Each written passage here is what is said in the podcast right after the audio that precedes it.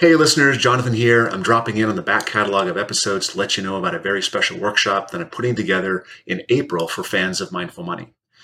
In this workshop, I'm going to be covering the path to financial independence, or what we used to call retirement. I want to show you how to create an income stream that rises to meet your rising cost of living and lasts the rest of your life.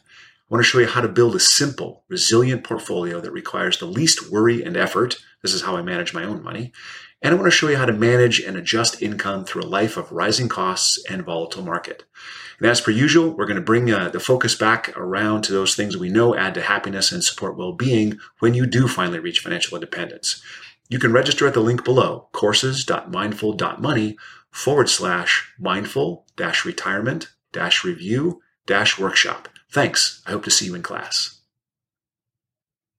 You know, I always like to say, because most of this, I'm in this self help, self personal development space with Tony Robbins and Robin Sharma and all these other people that I've met doing speaking gigs. And uh, they always focus on what wealthy people do, what successful people do. And I always say that only gets you halfway down the football field. You have to know, it's nice to know what to do, but you also have to know what not to do.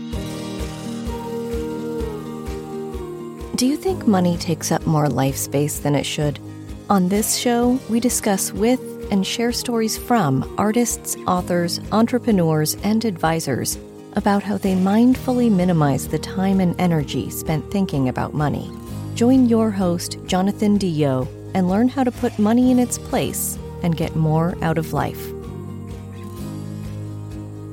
Welcome back. On uh, this episode of the Mindful Money Podcast, I'm chatting with Tom Corley, who's a CPA, CFP, has a master's in tax, and is the best selling author of the Rich Habits series of books, including Rich Habits, Rich Kids, Change Your Habits, Change Your Life, Rich Habits, Poor Habits, and Effortless Wealth. His work has been seen by 100 million people in 27 countries. I've been reading his kind of tough love money message myself for about 10, maybe 15 years.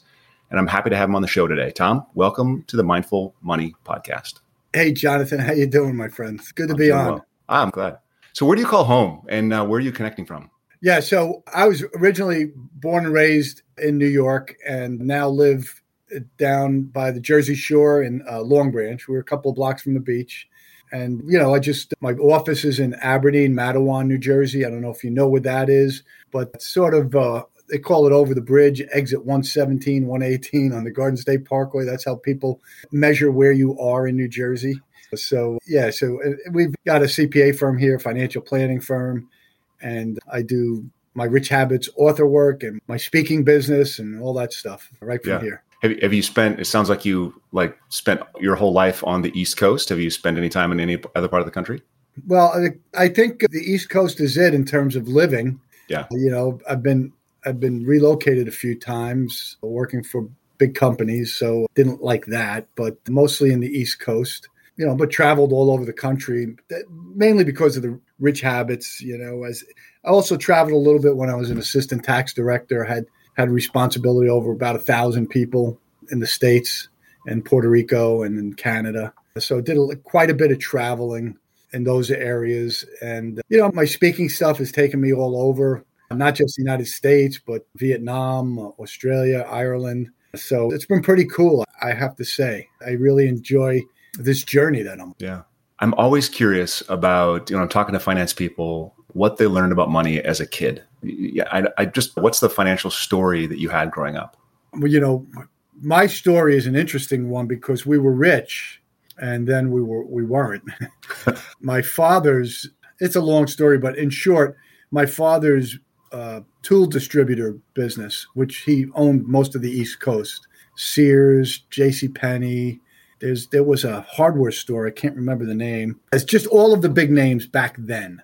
He distributed tools to, and his warehouse burned to the ground. And and in short, we you know we over almost overnight we became poor. And so what I experienced growing up, you know, that I was nine years old when that happened. But I tell this story a lot because it did shape my money story. You oftentimes, not oftentimes, almost always, the things that happen to you as a child follow you into adulthood. It's not just, you know, the emotional experiences, it's the habits the habits that are forged in childhood from you know most of our habits come from our parents and from mentors and from people that are in our inner circle as we become adults. But i remember when i was in the eighth grade you know we were graduating and i had i shoveled snow and i mowed lawns and i did all that sort of stuff to make money because there was no money in our house. And i saved up about $150 and i remember i told a bunch of close friends probably about 15 of them that I was going to have a eighth grade graduation party. And then I, you know, I mentioned it to my mother about like a kid, you know, two weeks before. And she's like, we can't have a graduation party. We don't have any money. And I said, well, I saved up $150 from all the work I was doing. And almost immediately, as soon as that the words came out of my mouth, that 150 was gone, you know, so I had to cancel the party. I had a second experience where I started working right after I graduated college and I saved up about four thousand dollars because I wanted to buy. They had a car, a cool car back when I was just graduated co- college. It was called the Ford Fiero.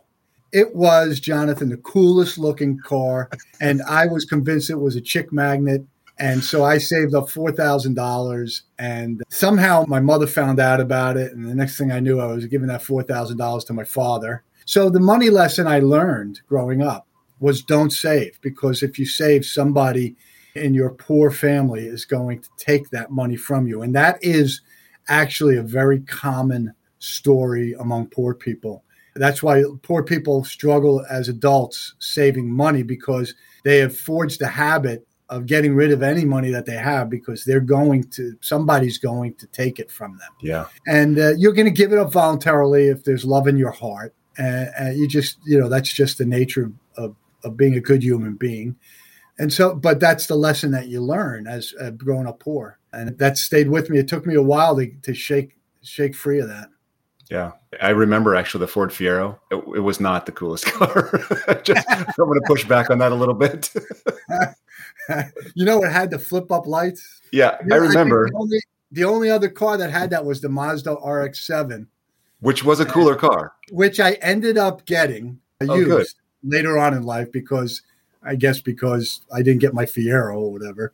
But that was, yeah, that was my dream car. That was my dream wow. car. Wow, in college. That's an interesting dream car. Tell us, you know, you learned this really, you know, striking lesson as a kid. How does mm. that translate into your career? You're entrepreneurial. You mentioned you work for some larger tax firms. Yeah. How does that translate into I'm going to develop this career path in finance? Well, I, I, think I went into accounting. It's really a simple story. I was beginning my sophomore year in, in college, and I was working as a janitor 20 hours a week. We didn't have any money for college. So the school I worked for, Curtis High School, they were public schools, New York public school, and they were so kind. They said, look, you can work from 3.30 to like 8, basically giving me about 20 hours a week that way, and then go to school full time. So that's what I did and I remember I was in my so- beginning of my sophomore year, and I said to my dad, "You know, I've got to pick, I've got to matriculate. I've got to pick a major." And he said, "Pick accounting. You'll never starve." And he meant it. You know, you know, parents always want their kids to be okay as adults. You know, functioning adults, and not to worry. You know, they he, they didn't have any money, and they they couldn't help me. So it was, you know, you've got to pick a good major that allows you to live a middle class or upper middle class lifestyle because otherwise you're going to struggle in life. So it meant a lot to me. Not, you know, not we never starved, Jonathan. So I don't I want to, you know, dispel that notion. We didn't have food scarcity, but we were always on the verge of being homeless. You know, it was just a thing we always worried about. But it meant a lot to me when he said that. So I didn't particularly like it. I'm still not crazy about it. I like what we can do in helping people and businesses. I like that part of it, adding value to the lives of others through our knowledge and our skill sets. That I like.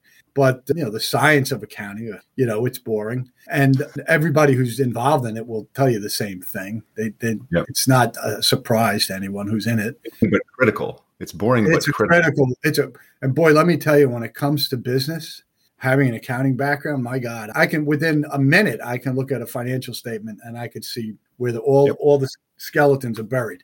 And yep. so that's an important skill set to have if you're running a business. And so I think that gave me a bit of an advantage in terms of you know, pursuing the entrepreneurial path, I guess, because I knew financial statements and I knew how all that stuff worked. And it's, you know, I'm able to take that with me into the different businesses that I have and apply all of that. And it's been a real big asset to me.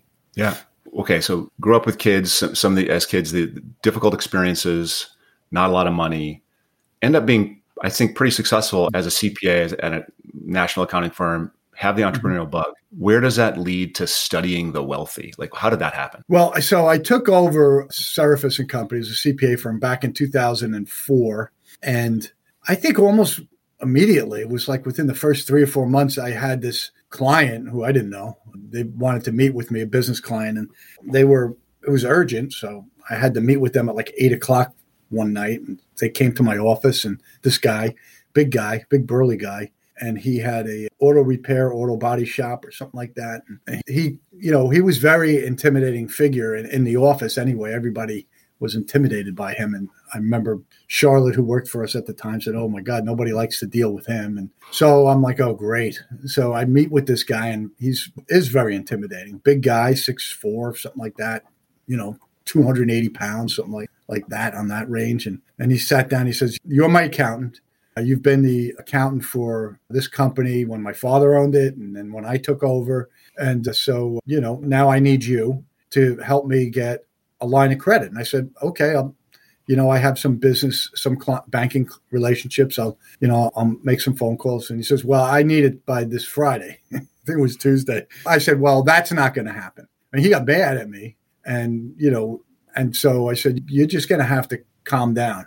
I said, if we're going to have a conversation as adults, you're going to have to calm down. And so he did. And I explained to him that banking relationships take months, years, to develop. I said, You're not going to get a line of credit from any of my banking relationships. I promise you that, not by Friday. I can absolutely dispel that notion from your head. Never going to happen. And said, if you think that that's a shortcoming of me, fine, go to somewhere else. Go to another accounting firm. Go to anywhere. You'll, they'll tell you the same thing. It's impossible. So at that point, he started, he broke down, he started crying, and I realized there was more to this story. And he, what happened was his he took over the business from his father and you know he did a good job but he got divorced. And when he got divorced he started tapping into his line of credit. And that over a 10 year period it grew to i think it was close to $400000 he was basically taking $40000 a year for you know i talk about in the book rich habit for not such good reasons you know prostitutes and things like that. It was, it was stupid. And but it wasn't a lot of money a year but it added up you know, his salary as an auto repair, auto body guy should have been around 125,000, but it was 165,000. And he would draw from the line of credits, you know, and bring it into the business. And then he would pay himself a salary and then would use some of that money for nefarious purposes. Bad habits, really, not nefarious, bad, just bad habits that he had. And so he broke down, started crying, and he told me the whole story. And, and I said, you know, and he said to me, what are your successful clients doing that I'm not doing? What am I doing wrong? What uh, you know you what are the, what's causing me to fail?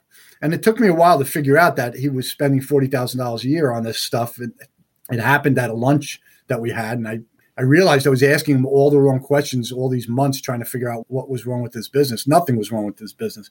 He was paying himself too much and he was using that money for stupid reasons. And so I started, I realized I was asking him all the wrong questions. And then I, I had a light bulb moment, you know, the aha moment. There's got to be some information out there on, on the web as to what why some people are rich and some people are poor and i started looking at everything and i got this book called the millionaire next door yep. i read through thomas that stanley. yep dr thomas and, uh, stanley uh, yeah it was a good book but it didn't answer the question of you know most of the people in that book were doing pretty well and he didn't get peel the onion in terms of where did they start, how did they get to where they were. He just sort of highlighted certain attributes, data points about you know the individuals who were truly wealthy and the individuals who just had a high income. You know, so it didn't help me, and I that aha moment I had was I've got to do my own research on this. Got it. And so being a CPA, we're really good with numbers, you know that, and data.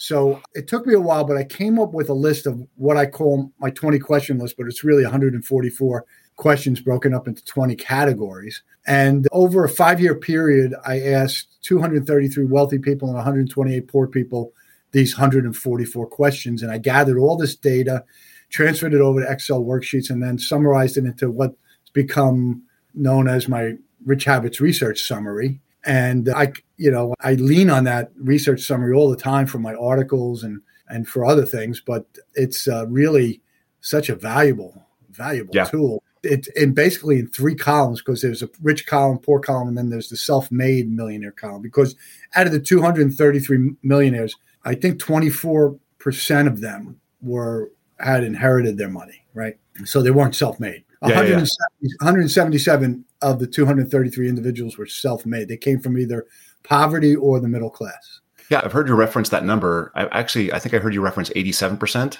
in preparation for this. I think I heard you in an yeah. interview say yeah, 87% I, I, yeah, there's so I think the real value, the real value is in the 177 self-made millionaires. Totally. You know, and and the poor people, and the poor people.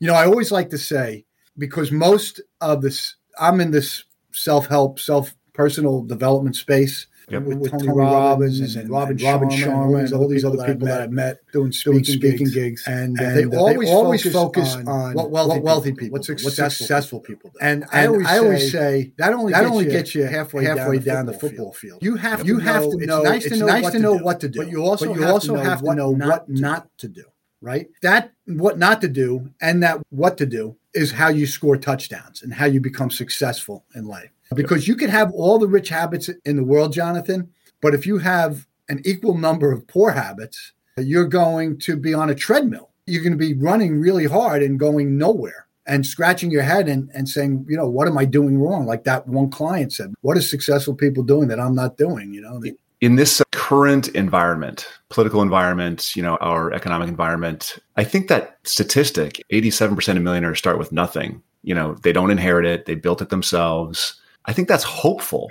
You know, should we should we take hope from that and be more hopeful? Yeah, and in a free country, in a country that you know, in a socialist or communist country, rich habits mean nothing. They're meaningless. Right. You know, in a free market economy, in a, in a country that embraces the free market system, yes, anyone can become wealthy. And in America, what's you know what the politicians they in order to get votes because let's face it, most people are living in poverty or the middle class. In order to gain votes, they have to appeal to the poor class or the middle class. And uh, the best way to do that is, you know, to tell them it's not your fault, you know, and we're going to go after the, the bad, evil people who are the wealthy people because they're right. holding you back. The Wall Street, you know, the wealthy people, you know, they're the reason you're poor and stuck in the middle class. And that's not true. In America, most of the people who become wealthy, you know, there's a bell curve if when you're talking about millionaires. And in that bell curve, that 99% of the millionaires, they have between this is why I ch- chose 3.2 million as the starting point, the, the benchmark, the threshold, if you will, for evaluating whether or not somebody's wealthy.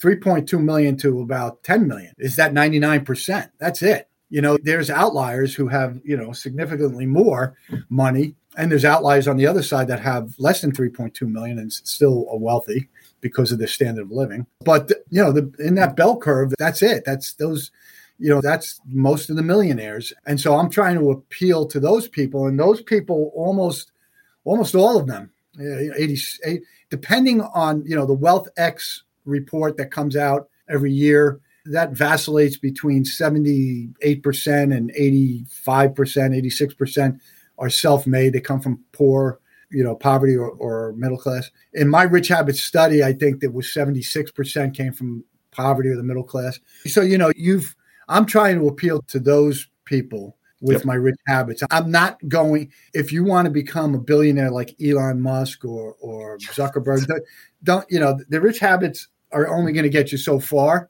They'll help you, no doubt about it. But what is going to make you a billionaire is luck.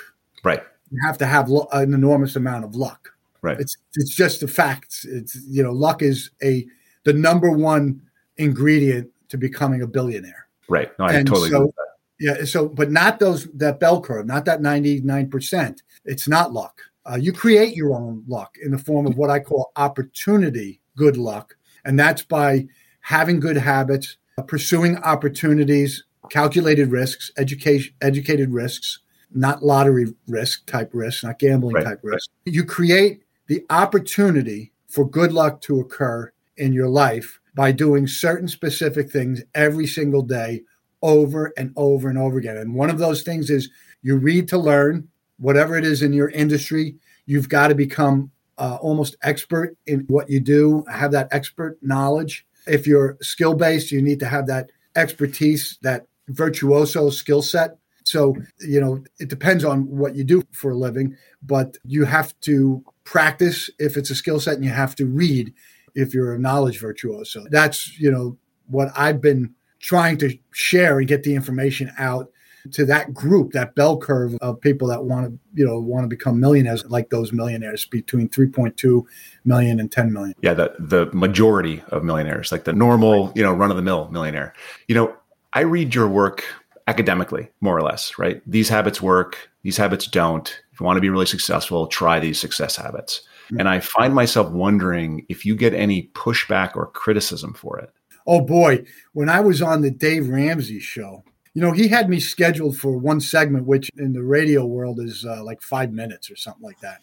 And he had me on the show because Yahoo Finance had interviewed me and they came out with the, the interview, and the interview went viral. In fact, it was uh, Farnoosh Torabi. I have to thank her for for introducing me t- to the world or introducing the world to me. So Farnoosh, in that when I was doing the interview, I remember asking her, Kate, her producer, I said, you know, what's like the hit rate that I can expect on this? And she said, Well, if you get 50,000 hits, then it's really good. I said, Well, how much is the most that you ever had? And she said, Oh, we've had as much as 400,000 hits. And I was a little deflated, Jonathan, to be honest with you, because this is Yahoo Finance. I figured they right. had millions and millions. So, anyway, the, the interview came out in, I think it was July. The interview came out in July, right? Mid July.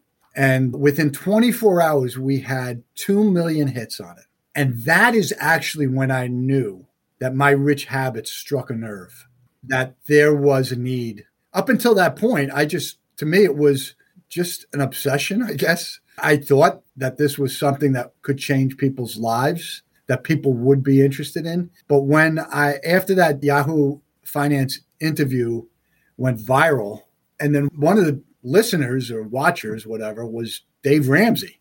And I remember the day it was like July 13th or something. And I remember coming home late from a client meeting, and I think it was nine o'clock. And my wife, I walked in the door, and my wife said to me, Some guy named Dave Ramsey has been trying to get a hold of you.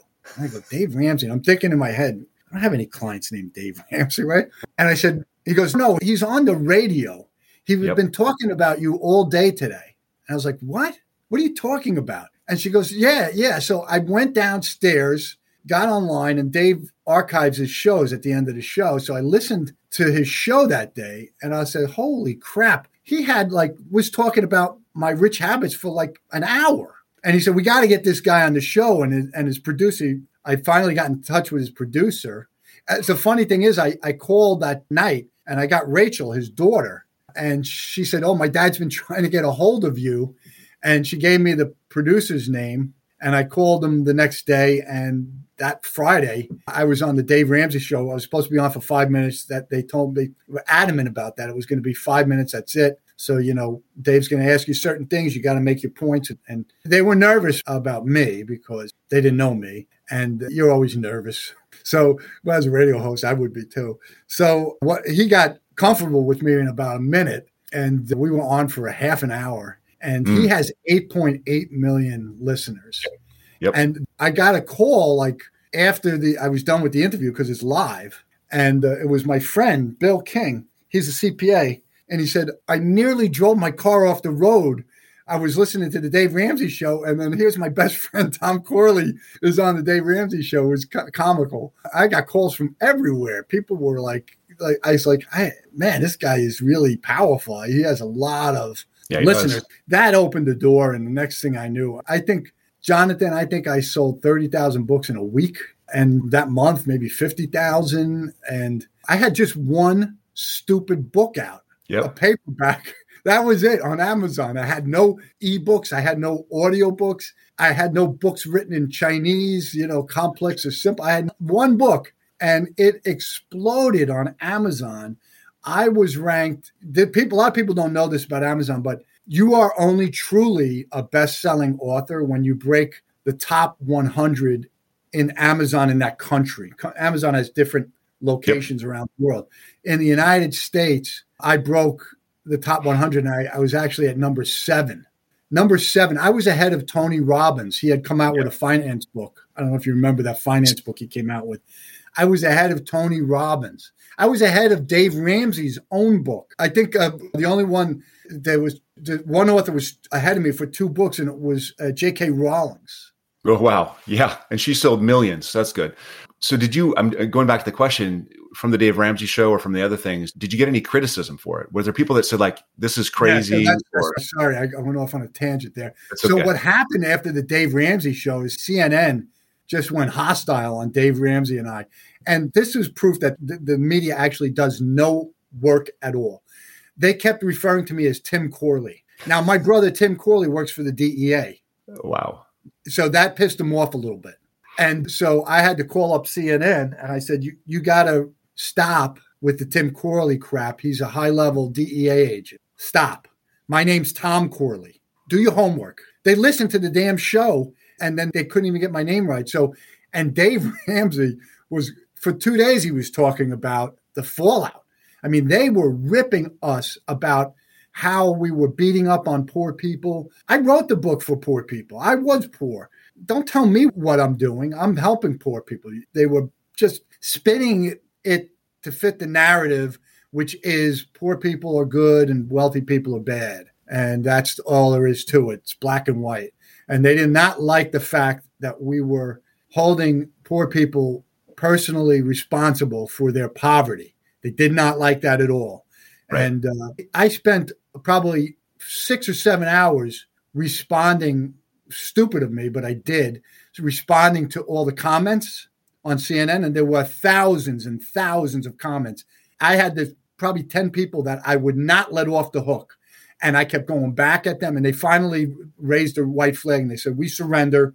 We're not going to argue with you anymore because they couldn't win the argument. And but that was what yeah, the feedback, fallback, fallout. Oh my God. Yeah.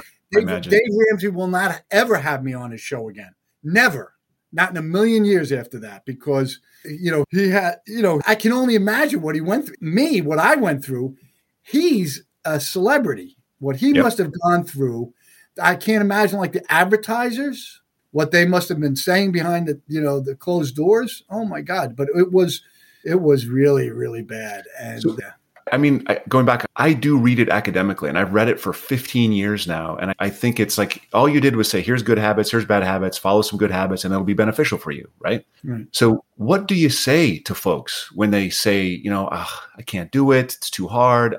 You know, you, Tom, you don't understand my struggle. What do you mm-hmm. say to those who suggest that you're that you are blaming people for the lack of success? Well, I have so many. I have a whole one of those brown binders filled with comments, emails, and stuff that I get from people all over the world that have told me how the rich habits have completely transformed their lives. So all I can say to those people is look, perhaps you're doing it wrong because I always highlight the importance of starting small. You can't, like, I had a friend of mine, Pat, who he runs a big insurance agency, and he said, you know, he called me up one morning. He said, he goes, ah, I'm so down right now. And I said, What's the matter, Pat? He goes, Well, remember that rich habits list that you and I created? I think I created like eight things. We collaborated and we came up with eight rich habits that were sort of specific for his industry, you know, for him and his his career.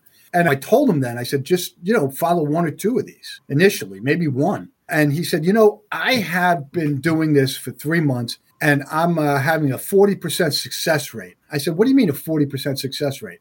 He goes, Well, I'm only able to follow, you know, three out of the eight rich habits at a time consistently.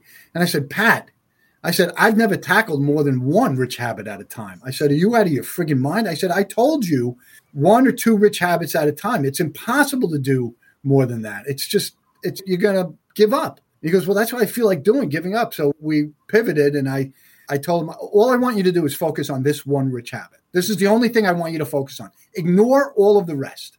Mm. And then when it becomes a habit, because you have to understand how habits work, and I do. The way habits work is when you start a new behavior that you want to forge to become a habit, the group of neurons lights up in your brain. Now, when that behavior, when you start repeating it, after a couple of weeks, takes a couple of weeks of repetitive behavior, the basal ganglia, which is in the sort of a golf ball size mass of nerve cells in the brain, sends up a dendrite. It's how you receive information through dendrites. The axons send information, dendrites receive information. So the basal ganglia sends up a dendrite because the, the prefrontal cortex says there's something going on in the brain. This may be a habit. The brain likes habits, wants to form as many habits as possible. So it instructs the basal ganglia to send up a dendrite, see what's going on sends up a dendrite, does a reconnaissance mission for about two or three weeks, and then the dendrite communicates back to the prefrontal cortex. This is this could be a habit, and so the prefrontal cortex says, "Okay, designated as a habit." So then the dendrite becomes a permanent fixture, like building a highway in the brain. Once that happens, and it takes about six, depends on the habit, but you can form a habit overnight. Don't get me wrong, you can. But most habits take about six weeks to forge really hard habits like learning how to swing a tennis racket or a golf, or hit a golf ball, or hit a slice if you want to, or or a hook if you want to. Those things take longer. But the average run of the mill plain vanilla habits, they take about six weeks for the neurons to be marked by the basal ganglia as a habit. And once they're marked as a habit, they're marked forever. Now, where a habit can be formed overnight is when the emotional center of the brain, where the behavior gets the attention of the emotional center of the brain, then the emotional center of the brain, not the prefrontal cortex, communicates to the basal ganglia and says, send up a dendrite right away and mark it as a habit. We like this. Now, think of cell phones, right? You literally can download the TikTok app and become addicted overnight. Well, that's because you've activated the emotional center part of the brain, and it instructed the basal ganglia, we don't want any reconnaissance mission. Make it a habit immediately. And why is does the emotional center have that power? Because the emotional center of the brain has been around millions and millions and millions of years longer than the prefrontal cortex. The prefrontal cortex is relatively new. I would say it's 600 to 700,000 years old. Yeah. In terms of humanity. Yeah, and we're still uh, figuring it out. Yeah, yeah. So the emotional center of the brain, which is the limbic system and the brain stem have been around for you know since humanity has been you know been around. So it's gotten far more powerful. And so it has it, and you can you want to know how i know that this is true? When if you've ever seen car accidents and the victims of the car accidents there's videos on this they go into a state of shock. What is a state of shock? State of shock is when your prefrontal cortex is shut down. Right. why does your brain shut down the prefrontal cortex because the fight or flight system takes over. That's the limbic system in the brain stem for survival purposes. It doesn't want the prefrontal cortex to evaluate or think, or, you know, maybe I should go do this, or maybe it shuts it down, says, You're out of the picture. This is about survival. And the person goes into shock. That's how powerful that part of those two parts of the brain are. They literally can shut down your consciousness shut down your consciousness. Amazing. I'm curious because this actually brings up a whole other topic, and I didn't intend to go here, but re, you know, in the last couple years, there's been a lot of research on people who exist in poverty simply can't make the rational decision. They simply can't because there's it's a poverty mind. It pulls away the ability. So is that what is that what you're saying? Is that yeah, we're stuck what, in our amygdalas? We're stuck. Here's what's going on with poor people. Yeah, we all have bandwidth, meaning our brains have certain bandwidth or capacity to deal with things during the day. This is decision making. This is, you know, analytical stuff, choices are, we only have so much bandwidth. What happens with poor people is their bandwidth is taken up predominantly by financial emergencies. They're constantly under financial duress and they're worried they're thinking constantly about this bill, about that bill. Something went wrong. Maybe the furnace broke. How am I going to fix it? So their bandwidth is taken up by all this stuff. Now, when your bandwidth is taken up, that means you don't have the cognitive ability to right. think your way out of a problem. that's why it's so hard when you're poor to break out of poverty because you don't have the bandwidth. I can tell you, well, I wrote Rich Habits for poor people. Almost no one who's poor has read Rich Habits. I think out of you know the 500,000 books that I might have sold around the world, I bet you about a thousand were purchased by poor people. They just don't have the time. And I, I learned this. This is, you know, as an author, a new author, I didn't, you know, my demographic, my target market was poor people. It turns out the people that were buying my book were people in, in the middle class, on the verge of being upper middle class. They were the lion's share, and rich people, people that were not uber rich, but rich. The uber rich don't have any, won't have anything to do with my rich habits. Yeah. The people that are just about wealthy or getting wealthy and want to get more wealth, these are the people that are, you know, buying all of the, the books. So have you done is there anything we can do to reach out to the poor people? Is there what do we do then to help those people? Because I think I have that that's kind of my what I, I'd like to help them too. I come from poverty as well, sort of like you do. So how do we how do we reach them? Well, that's why I have been I guess my mission has been since I figured this out in 2012 that I needed to a better way to get to communicate to poor people. I started um, what I call conquer the media, and that's TV, radio, internet, and print. So I have been, you know, I like to say the author business, writing a book is like the first serve in tennis. Mm-hmm. The rest of the match is about promotion, is about promoting the book. So I've been devoting, you know, I write every day. I have my my hour and a half, two hours a day that I write. That's never going to change. But I, sp- I also spend about two or three hours a day dealing with the media. And so, you know, I just had an article that came out in Success Magazine, this April, May edition. I try and keep the relationships in the media because I believe Success Magazine is a bad example, but CNN, CNBC, ABC, Yahoo Finance, the, you know, a lot of even poor people get those feeds on their phone uh, TikTok. You know, I, I have I don't actually promote myself on TikTok, but I have people that do that just without me even knowing who they are, and if that's helping, you know, I tried Twitter. I've been I've been a big advocate of Twitter because it's poor people don't have a lot of bandwidth. They and 144 characters works for them. Yep. That's why that's one of the reasons Twitter is so successful because people have limited bandwidth and they you know Twitter just fills that need that void that they have, the limitation that they have. So I've been, I realized that early on, and I said Twitter's going to be my main thing, and so I get, I do a lot of very active on, on Twitter. So, and Twitter's what got me the Yahoo Finance interview. Oh, cool. I mean, you know, so it's and it introduced me to Michael Yardney, who's a co-author of Rich Habits, Poor Habits, yep. and I've done speaking engagements in Australia because of it. So it's been very valuable tool tool for me. So that's what I've been doing.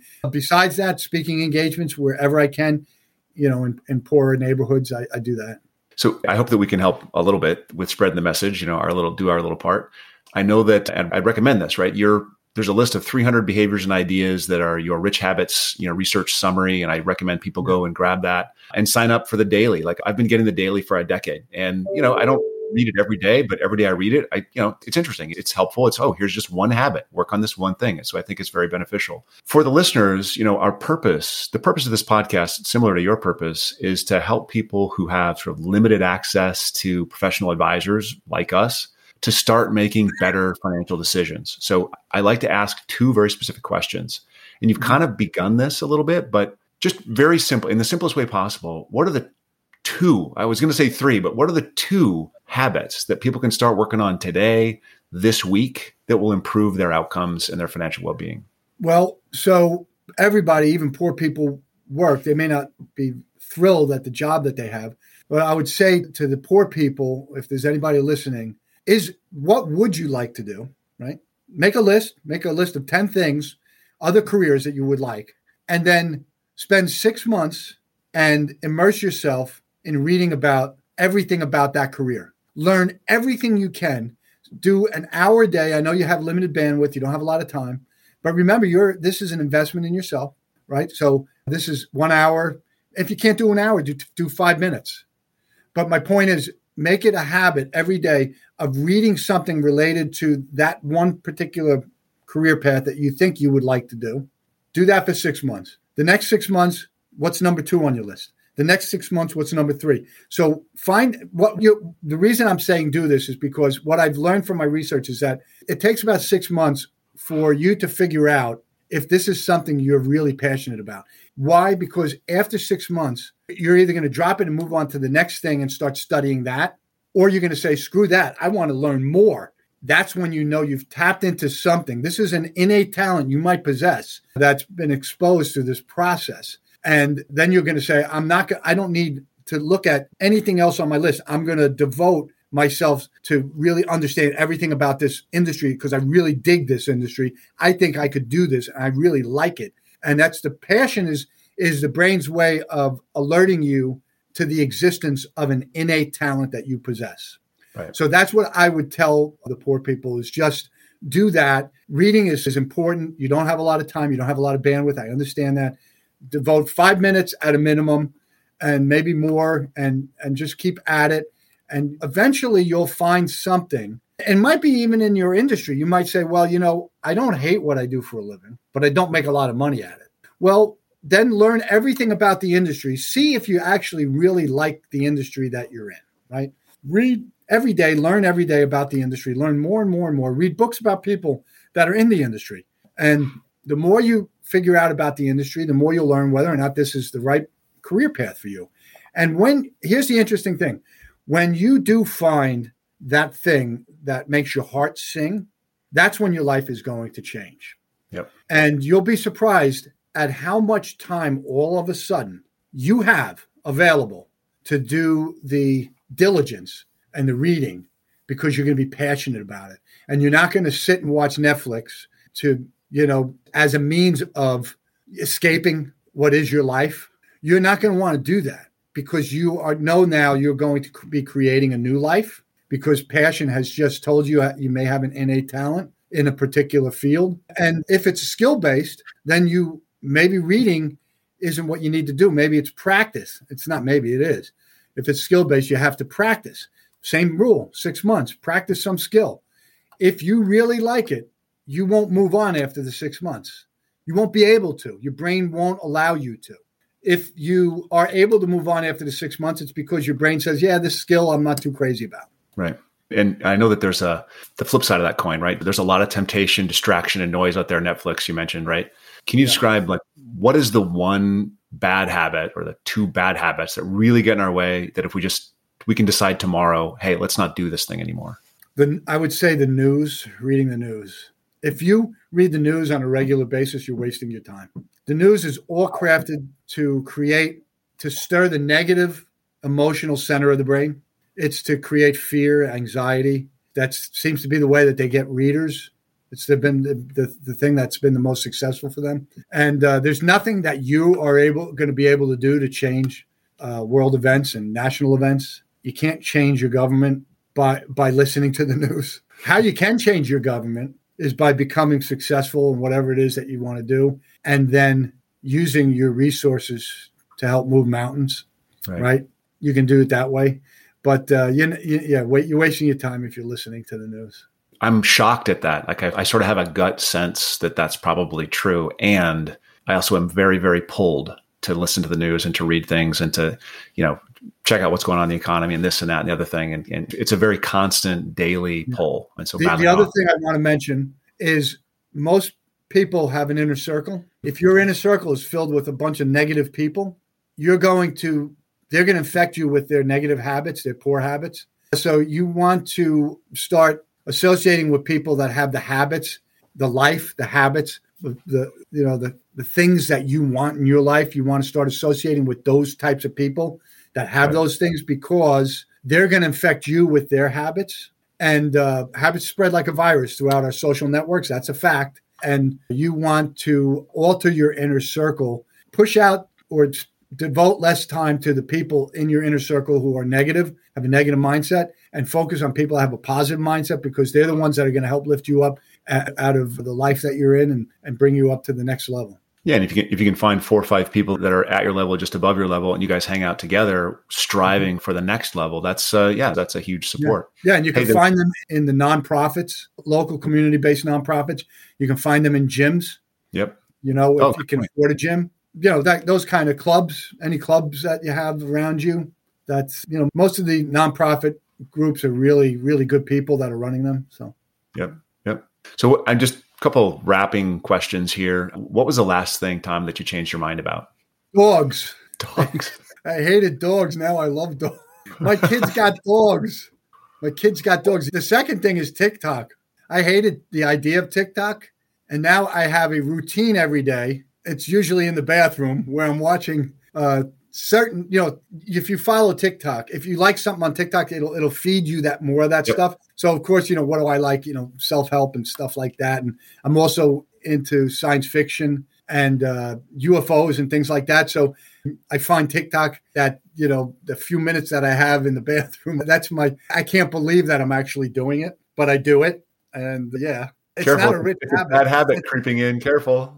and listen, if you're going to have a poor habit, you know, make it only a couple minutes long, I guess is is my recommendation. Right. is there anything that people don't know or often don't remember about you that you really want them to remember and know? Yeah, I think like people have this perception because I'm a CPA, I'm a financial planner, I have a master's degree in tax that, you know, I must be one of those privileged few. I came from poverty. I worked as a janitor to get my way through college. And if I can do it, and I came from a, a, household, you know, that was rich and then was poor. And let me tell you, rich is great. Being poor sucks. And I want people to know that I know what both sides are like. And you've got to do whatever you can to get out of poverty.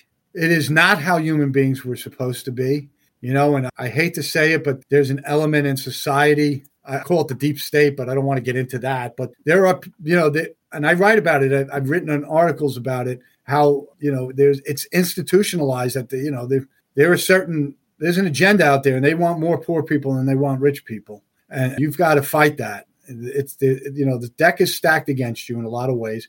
But I'm an example that you can break free of it. I did. And, uh, you know, I could have been a janitor the rest of my life. I was actually my favorite job that I've ever had. But I chose to continue a life of improvement. And I guess that led me to the rich habits research. And, and here I am, you know, and if I can do it, anybody can do it. Yeah. And the other thing I want to point out, I started out in life with, uh, I'm writing an article about this now with an, a 90 IQ. I got tested when I was a kid only because my brother Timmy had 140 IQ. So they tested both of us. They tested me for a reason because they thought I was real, maybe something wrong with me. My IQ, I got tested on my IQ in 1993. I, I, didn't have a choice. My company made me get tested. I didn't want to because I was nervous about it. And I tested at 136. Huh. And, and so for anybody out there that says I'm not smart enough, that's bunk. Your IQ increases depending on how much you use your brain. Wow. It increases over time. I'm an example of that. That's great. I that's I hadn't heard that. That's awesome. So tell us uh, how people can connect with you. Yeah, just richhabits.net. You go on there and you can subscribe to my daily uh, blog, and I have some free ebooks you can download, and you know I have you can get my research summary if you want. You just sign up and you get it. So yeah, that's I, I recommend it, and we're going to make sure that's all in the show notes as well. I just cool. want to say, you know, Tom, thanks for coming on. It's been a great conversation. Well, thanks for having me on, Jonathan. I really do appreciate it. It was fun. All right. So, if you have a second, I want to tease a future conversation, if you don't mind uh, asking mm-hmm. another couple questions. Sure. Okay.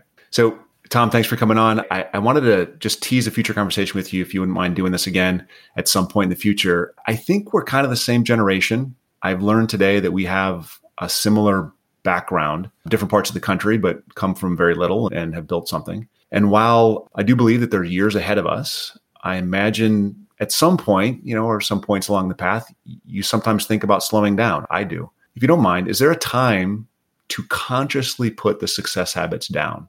Is there a time to stop seeking and enjoy life? Yeah, I think it, when we talk about rich habits, I'm talking about the habits that you're using to grow your wealth. So, yes, there is a time, and that time is when you've decided that you have enough money that the passive income that you're generating from the wealth that you've accumulated is enough to sustain your standard of living, then you no longer need the success habits that are required to build wealth. But you may also, I guess you call it retirement, right? But you may also, like I have a friend of mine who uh, retired and he's busier than ever because he's so involved in, in a bunch of nonprofits.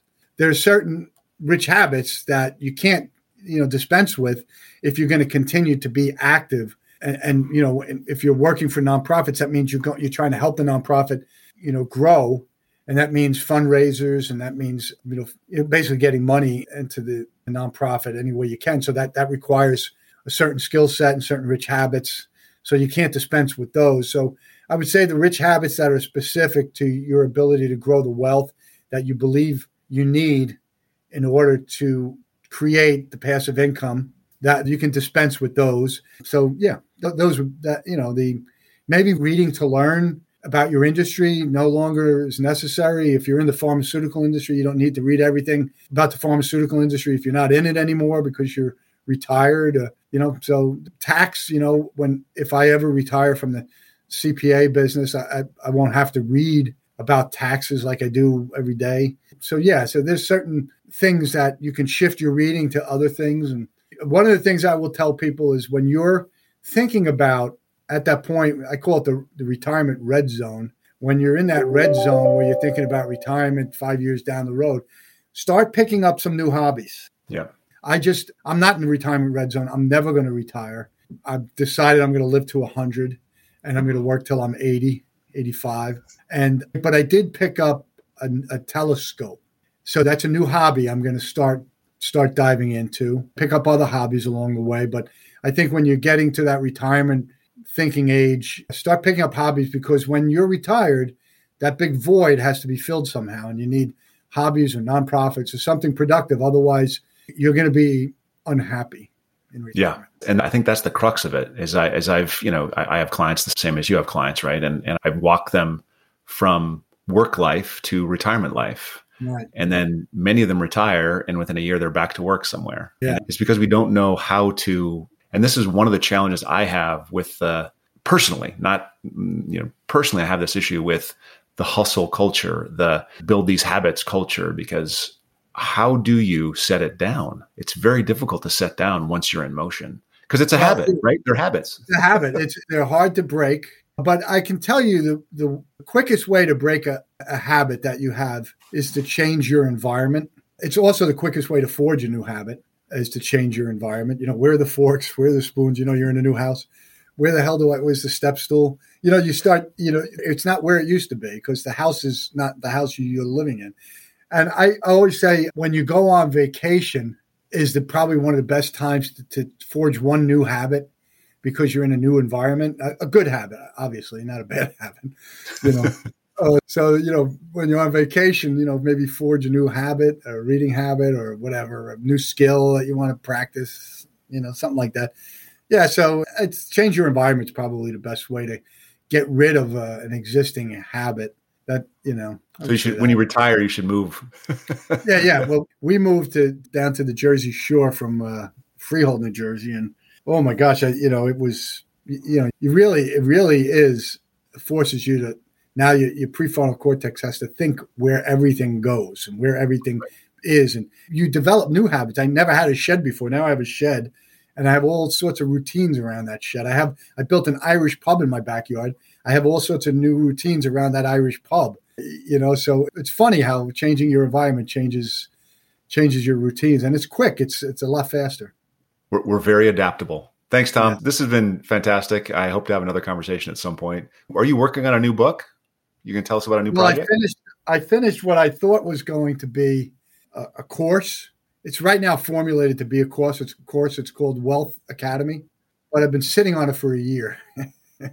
I don't know what what I want to do with it. You know, because of the pandemic, what I want, really want to do is I want to have a, a Wealth Academy three four day seminar, if you will. Yep. But uh, I, I haven't decided yet. I, I could turn it into a book. But what you know, Effortless Wealth was my latest book that I came out with, and of course, it was released. You know, when you start a book, it's a year before, and it was released right in the heart of the pandemic. And I was like, nobody's going to read this book, and it's like was de- depressing for me, you know. And I, I have it out in other countries, and it's I'm selling, it's selling in other countries, but I can't, you know, I can't get get it you know momentum on it in the states, and it's a great book. But it is what it is. What are you going to do? It is what it is. You'll write another one. Take this one, turn it into, and keep That's the right. course, do the whole package. Create a package. right.